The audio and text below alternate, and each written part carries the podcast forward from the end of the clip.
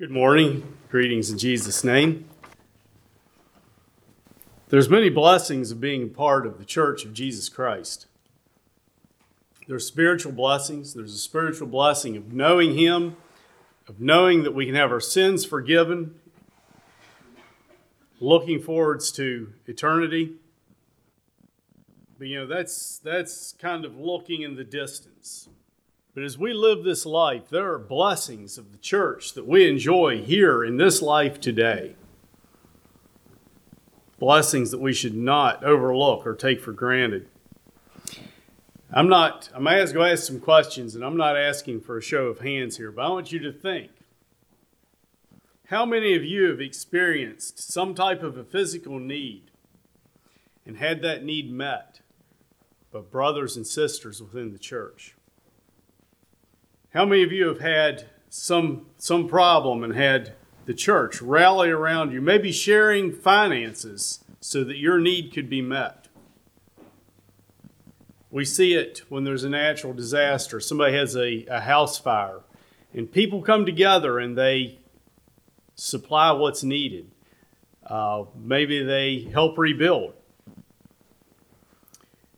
Maybe it's illness. Maybe you faced illness or a member of your family has, and the church has come to come and, and supported you, has brought food when mother was ill and couldn't prepare food for the family. Or maybe it was that huge medical bill that there was no way on your income that you were going to pay it in the next 20 or 30 years. And the church rallied around and supported you and supplied for that need. Those are tremendous physical blessings that we have from being part of, of the church of Jesus Christ. And you know when we when we face those things or we see someone else face them and see the church rally and support, it gives us a tremendous sense of assurance that if I ever face that, my needs will be met because I'm a part of a loving brotherhood that's, that supports one another. Those things are physical in nature. They help us to make it through the physical difficulties of life. But there's another aspect, and that's the spiritual aspect. How many of us have had a time in our life that we have struggled spiritually. And we've had a brother or sister come and support us. Maybe a word of encouragement, maybe prayer, maybe it was just a pat on the back. And I, I know you're struggling. I want you to know I'm, I care. I'm praying for you. You're on my mind.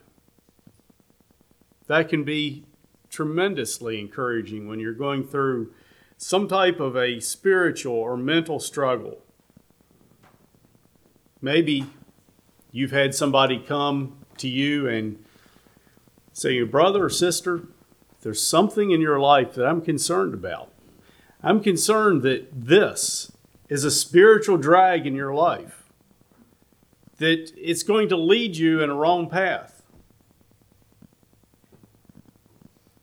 That's a spiritual blessing. We don't always feel like it's a blessing when it happens. Uh, those those things can, you know, our, our, our old nature wants to to rear its head, and you know, that's none of your business.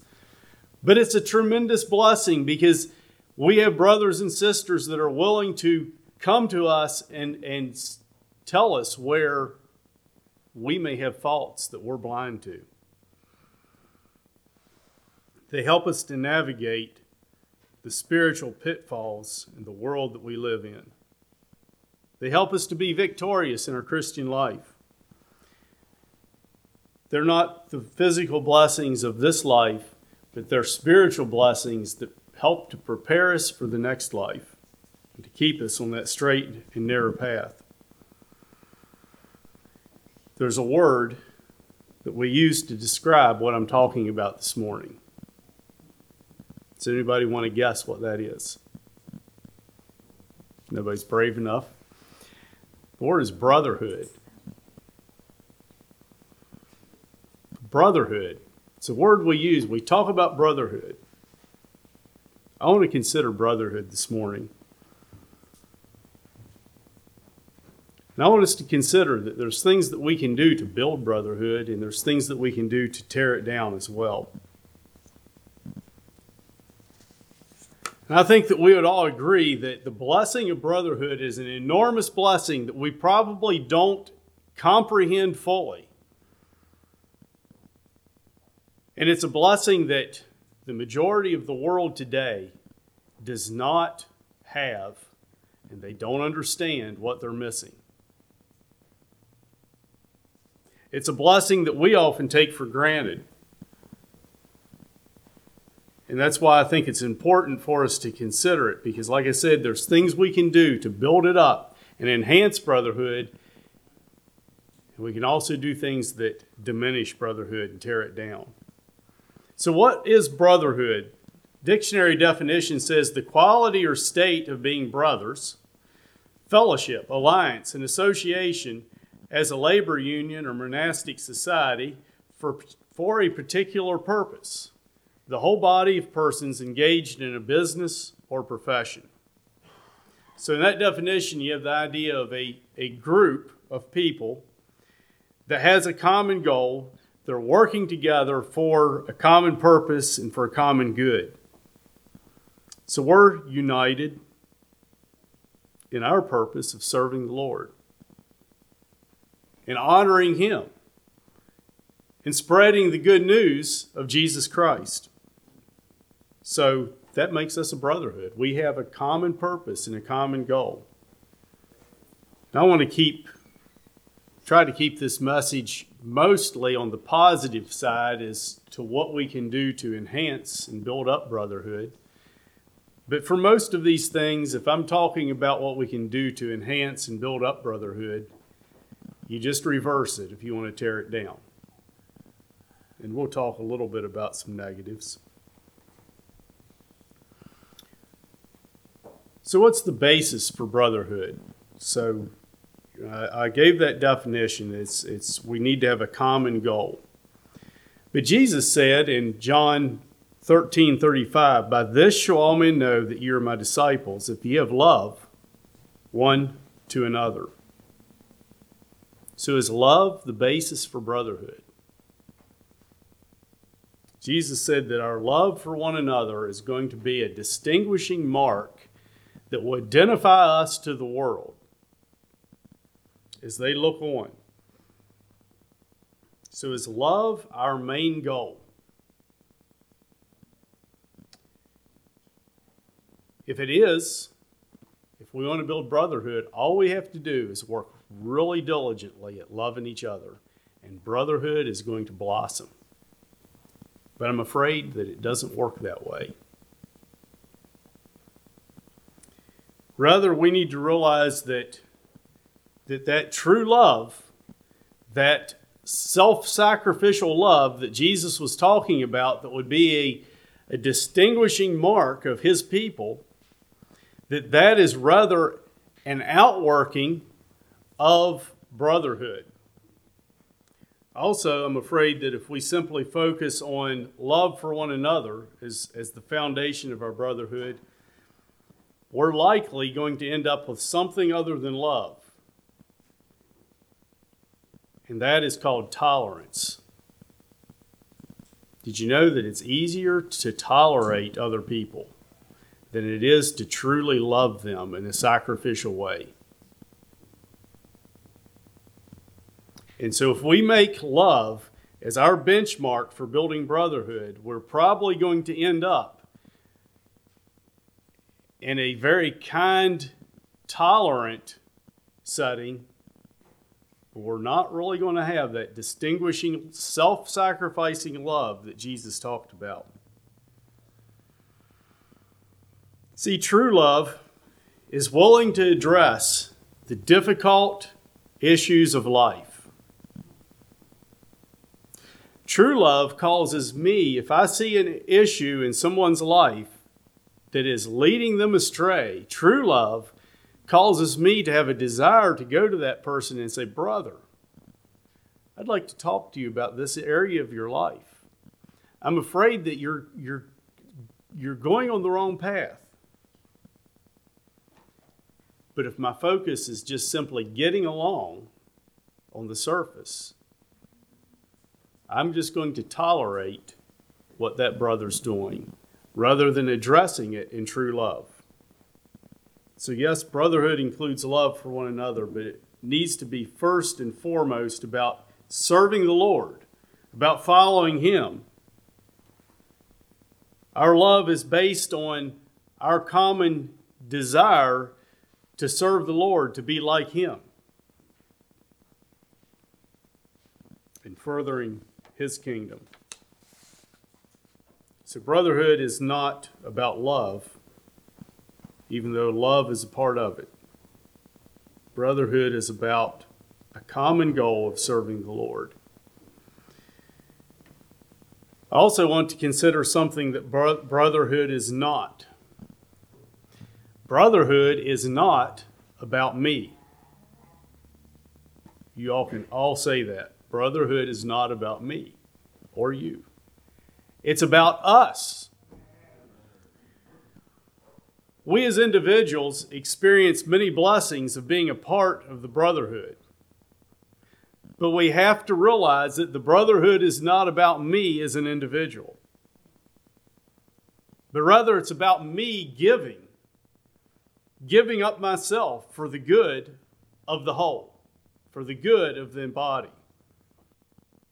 When we want to stand for what I want individually, for my rights, for my opinions, we're likely, and I say likely because sometimes there's a place to stand for what is truth when others are going a different direction. But when we stand for our own opinions, and our own rights, we are likely tearing down the brotherhood rather than building it up. But likewise, if we are rather surrender, willing to surrender our will, surrender our opinion for the good of others, we're building brotherhood. We'll talk about that more. Invite you to turn to Philippians chapter 2. I'm going to read several passages this morning. This this subject has been on my mind for a number of weeks. And I feel like it's a subject we're in need of. And I feel like that I'm but scratching the surface this morning. And so we're going to read some of these passages. I'm going to make some comments, and so much more could be said. we'll leave that for another time. Philippians 2, I'd like to read verses 1 through 8. If there be any, therefore any consolation in Christ, if any comfort of love, if any fellowship of the Spirit, if any bowels and mercies, fulfill ye my joy, that ye be like minded, having the same love, being of one accord, of one mind. Let nothing be done through strife or vainglory, but in lowliness of mind let each esteem other better than themselves. Look not every man on his own things, but every man also on the things of others. Let this mind be in you, which was also in Christ Jesus who being the, in the form of God, thought it not robbery to be equal with God, but made himself of no reputation, and took upon him the form of a servant, and was made in the likeness of men. And being found in fashion as a man, he humbled himself and became obedient unto death, even death of the death of the cross. Stop reading there. So, Paul here is entreating the Philippians that if they have experienced a blessing from being with, united with Christ, from being a part of his body, part of the brotherhood, we could say, that there's some things that they should do. Notice that he calls them to oneness. They're to be like minded, they're to have the same love, they're to be of one accord they're to be of one mind. Is that speaking of individuality? Is that speaking of doing it my way? No, that's speaking of unity. In verse 3, he admonishes that we should do nothing out of strife or vainglory. Another translation says, Do nothing out of selfish ambition or vain conceit. Selfish ambition, that's, that's me trying to get what I want. Vain conceit. Uh, conceit is when we think more highly of ourselves than what we should think. Those, those are things, you know, selfish ambition and vain conceit are things that will tear down brotherhood rather than build. You know, we all like things to be done our way. We all think that we have a unique point of view and a correct way of understanding the situations that we face. It's human nature. We, we just are that way. But Paul's saying that in the church, we need to lay down those personal ambitions and desires. We need to learn to be willing to submit to the body, to the brotherhood, even if it means doing it a different way than what I would desire. That's difficult. But it's what we're called to if we want to build brotherhood. In verse 4, he says that we should look not on our own things, but on the things of others. And I believe this is speaking that we need to have, and I think this is speaking of spiritual, maybe as well as physical. We need to have the good of our brothers and sisters in mind and on our hearts. We shouldn't just be looking out for number one, we should be looking out for everyone. A word of encouragement, a word of, of remembering each other in prayer, meeting those physical needs when we know of them. Look not on our own things, but on the things of others. A high level of concern for the rest of the body. That's how brotherhood works. I'm fairly convinced that if we in the church give ourselves wholly and completely to the brotherhood, that God has designed it in a way that we will be cared for better than what we can care for ourselves on our own. Maybe not all the time in all areas, but I'm, I'm speaking about throughout all of life. I believe that as we rely on one another and everyone gives themselves to the care of the rest of the body of Christ, that we will find our needs met in a very sufficient way.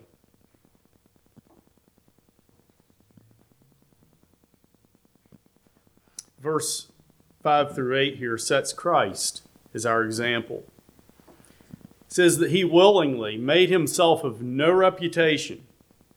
He gave up his glory.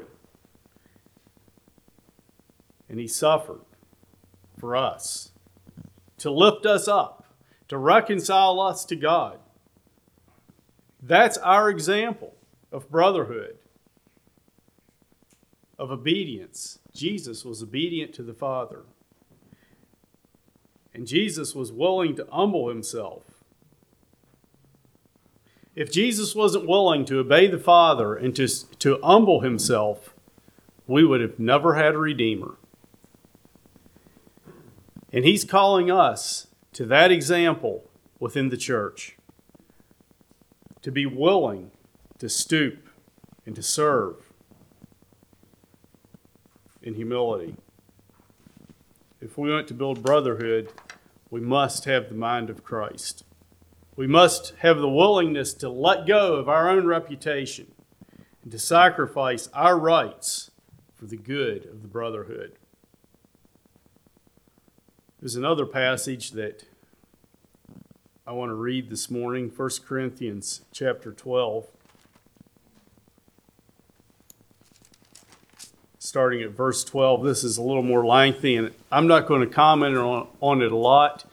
It is a familiar passage, but as we look at this subject, I felt like that I had to read it. It uh, it's the inspired scripture speaking directly of this thing of, of working together as a brotherhood. 1 Corinthians 12, starting at verse 12. For as the body is one and hath many members, and all the members of that one body, being many, are one body, so also is Christ. For by one Spirit are we all baptized into one body, whether we be Jews or Gentiles, whether we be bond or free, and have been all made to drink into one Spirit. For the body is not one member, but many. If the foot shall say, Because I'm not the hand, I'm not of, not of the body, it is therefore not of the body is it therefore not of the body? And if the ear shall say, Because I'm not the eye, I am not of the body, is it therefore not of the body? If the whole body were an eye, where were the hearing? If the whole were hearing, where were the smelling? But now God hath set the members, every one of them in the body, as he hath as it hath pleased him. And if they were all one member, where were the body? But now are they many members, but yet one body. And the eye cannot say unto the hand, I have no need of thee, nor again the head to the feet, I have no need of you. Nay, much more, those members of the body which seem to be more feeble are necessary. And those members of the body which we think to be less honorable, upon these we bestow more abundant honor, and our uncomely parts have more abundant comeliness. For our comely parts have no need, but God hath tempered the body together, having given more abundant honor to that part which lacked that there should be no schism in the body, but that the members should have the same care one for another. And whether one member suffer, all the members suffer with it. Or one member be honored, all the members rejoice with it. Now you're the body of Christ, and members in particular. So here he paints a picture, a mental picture, of the body of Christ being like our physical bodies. And He points out that every member of our physical body has a purpose. No matter how insignificant or significant those parts seem, God has put them in our bodies for a purpose. And they're designed to work together smoothly. And he points out that one body part can't distance itself from the rest of the body. They're all dependent upon one another, they all work together. They work together for the common good. If one of the members of our body ceases to work correctly with others, what do we do? We seek medical attention quickly. You know, if, if, if my hand all of a sudden started doing things that I wasn't telling it to do, I would get alarmed fairly quickly. But you know, I was thinking about that. And you know, I think that happens in the church sometimes. And we just say, well, that's individuality. Are we alarmed if we have a, a, a member in the body of Christ that starts going a different way?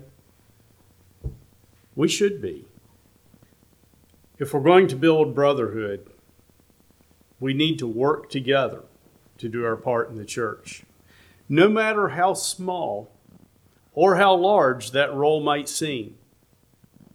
I know of people that aren't that gifted of people when it comes to certain, you know, speaking on the floor or leading songs or whatever. And those people sometimes can feel like that they don't they're just they're not worth much in the church. But according to the analogy that God has given us here, every member has a part to play, and it's important. We have parts in our body that are small and insignificant, but yet they play a very important role. So let's not diminish any role in the church. Even the person that does nothing but diligently pray, they're playing an important role. Jesus told the parable of the talents. And in that parable, he made it clear that it wasn't important what each of those men was given, but what was important is what each of those men did with what they were given. So, whether you've been given much in the church or little, you have an important role to play, and Christ is calling us all to do our part with what we have been given. If we're going to build brotherhood, we all have to be faithful at doing what God has called us to do in His kingdom.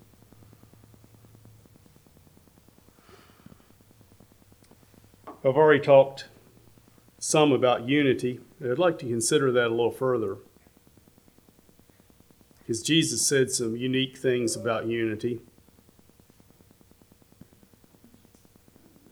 It was it's his plan and his desire for the church to be unified. In fact, in John 17, you can turn there if you'd like.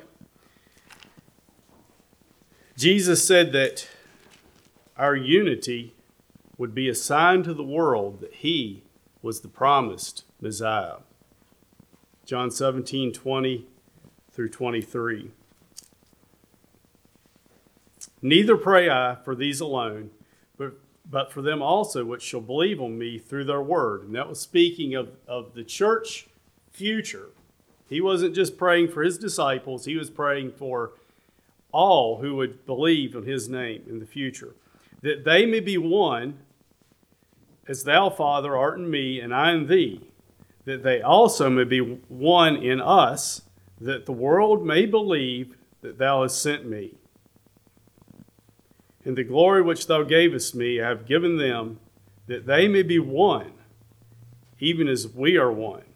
I and them, and thou and me, that they may be made perfect in one, and that the world may know that thou hast sent me, and that, that and hast loved them as thou lovest me. Do you notice there two times Jesus said, he wanted us to be one. He wanted us to be unified so that the world in verse in verse 21 he says that the world may believe that thou hast sent me. And in verse 23 that the world may know that thou hast sent me and that thou hast loved them as thou lovest me.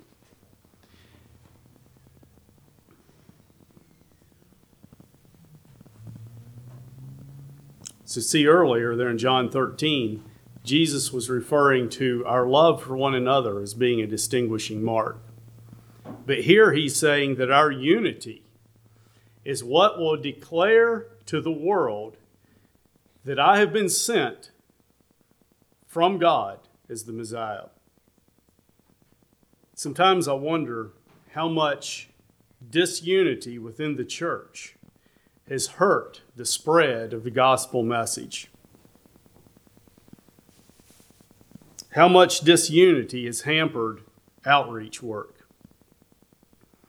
And when I talk about disunity, I'm not talking about open conflict within the church where there's disagreements uh, and, and arguments.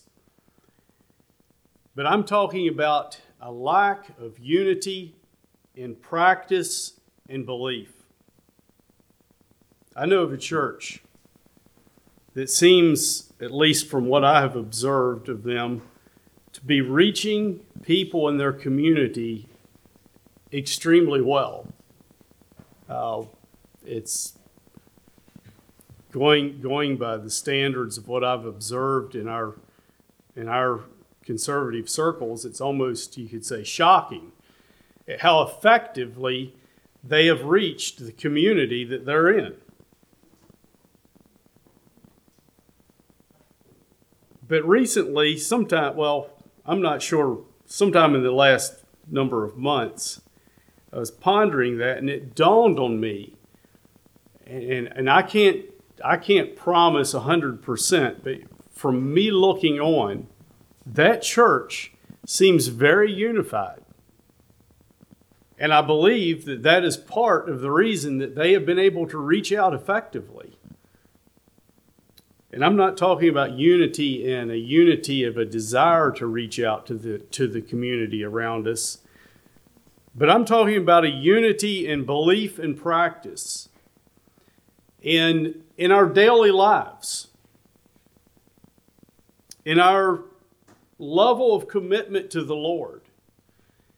If, if we all some of us are committed here to this level and some are committed to this level and others kind of in between and that doesn't give a unified front. That does not tell the world that christ has made an enormous difference in all of our lives. There's there's a i believe that there's a power in unity. If there wasn't jesus wouldn't have said that it would be the distinguishing factor that would impress the world that he was the Messiah. I believe that unity helps us to demonstrate Jesus to the lost world around us. It demonstrates that Jesus is reigning and not self. It demonstrates that Jesus is controlling our hearts and our lives rather than our own selfish will and desires. Paul also addressed this in 1 Corinthians 1, verse 10. He said, Now I beseech you, brethren, by the name of our Lord Jesus Christ, that you all speak the same thing, and there, there be no divisions among you, that ye be perfectly joined together in the same mind and in the same judgment. The idea here that I see is that the church putting forth a common front, that we speak the same things. Another translation says, But I appeal to you, brothers, by the name of our Lord Jesus Christ, to agree in what you profess. And I think that's taking it a little further. It's not just what's coming out of our mouths, but it is an agreement in our practice. And then going on in that translation, and not to allow divisions to exist among you, but to be united of one mind and of one opinion. Again, I believe that there's power in unity as we present the gospel message. But all of that takes a lot of humility, a lot of dying to self, and submitting to one another.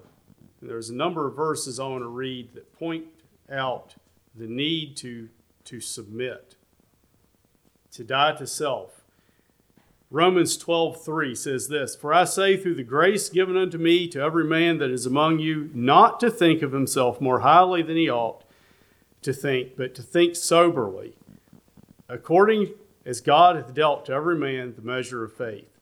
Not to think of himself more highly than he ought to think, but to think soberly. We need to have a proper view of ourselves within the brotherhood.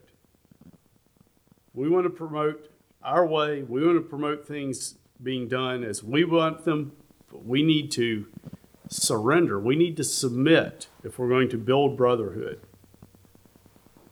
1 Peter 5 5. Likewise, ye younger, submit yourselves unto the elder. Yea, all of you be subject one to another and be clothed with humility, for God resisteth the proud and giveth grace to the humble.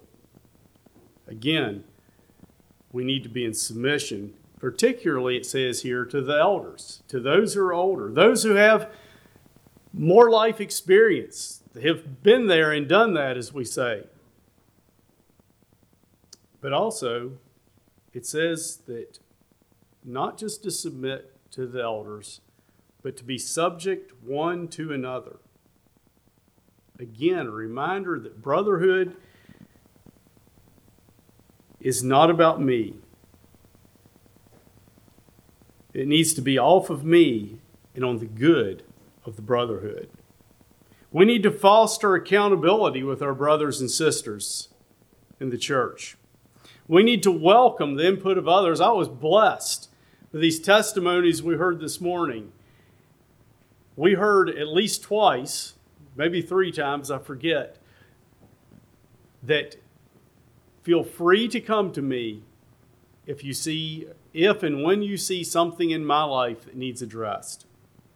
That's building brotherhood. If we say that and we mean it, that's building brotherhood. How do you feel when someone comes to you and expresses a concern? Or if they just simply come and say, How are you doing spiritually? You know, we rarely do that. Does it make you uncomfortable? Or do you welcome it? Because as we welcome that and as we practice that, we're building brotherhood. Because it's about bringing everyone along. It's not about me, it's about bringing everyone together and keeping everyone together. We need to be willing to share in those, those times. We need to be willing to share that, well, I'm facing some struggles. You know, our tendency is to get, eh, everything's fine, everything's fine, when really we've been struggling with something. The more open we are in those situations, the more we're going to build brotherhood.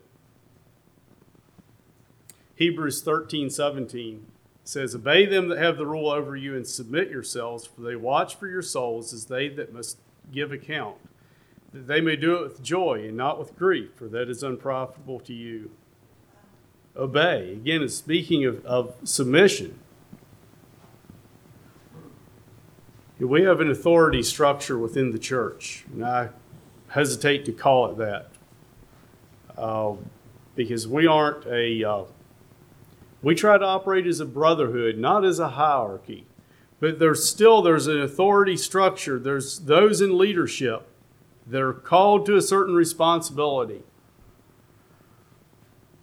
And it's for those of us in, in leadership, it's our responsibility to look out for the spiritual well being of the brotherhood, that we may give account for each of you with joy, not with grief.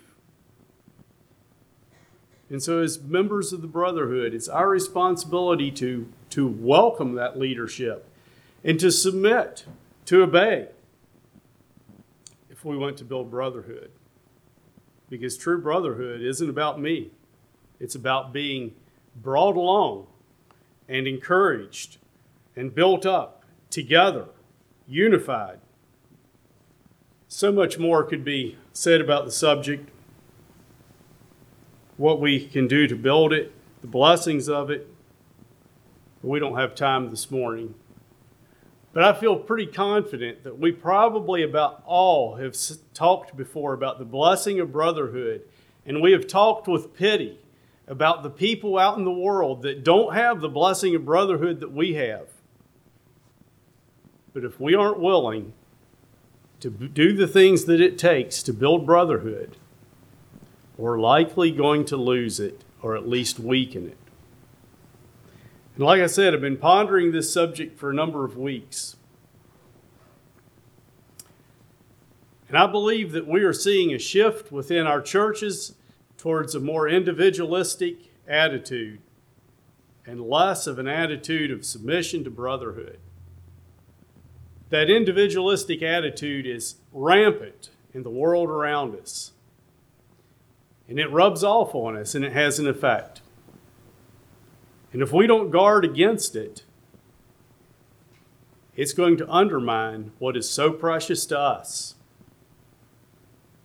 We may be able to act individualistically and get by, at least for a while. But I can about guarantee you that our brotherhood will weaken, and instead of being founded on a common goal based on the truth of the gospel of Jesus Christ, it's going to become based on, a, on the tolerance that I spoke of earlier. And it might look like love, but it's going to be based on tolerance. And it'll slowly erode.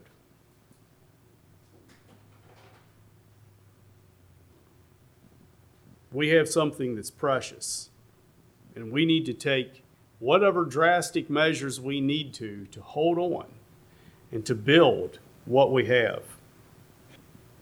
I also believe that individuality within the church, rather than submission to the brotherhood, is going to weaken our testimony and it's going to hinder our ability to spread the gospel and to bring the lost into the church. And I want to challenge every one of us this morning to examine our lives, to examine our attitudes. I ask, are you, am I, committed to and surrendered to the brotherhood? Or are we, or are our attitudes, excuse me, or are we allowing individualism to creep in in our attitudes and to weaken our brotherhood and to weaken our witness? the degree to which we're willing to surrender ourselves and our will to the Lordship of Christ, to the leadership of the church, and to one another within the church is going to affect the level of blessing that we experience from brotherhood and impact our witness. I forget his name now, but the Stoltzfus man that uh, probably a lot of y'all heard his testimony of the captives there, in, uh, hostages there in Haiti.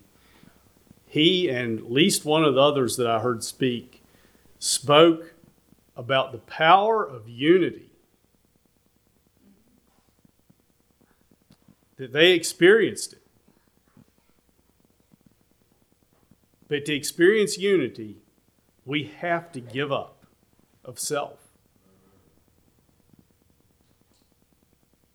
And I challenge you to consider that and to consider that true brotherhood is going to, and the true blessings of brotherhood and the true witness of brotherhood is going to come as we submit ourselves and we surrender ourselves to the church, to the body of Christ, and build brotherhood.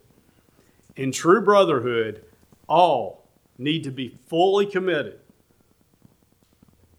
What's your level of commitment today? God bless you.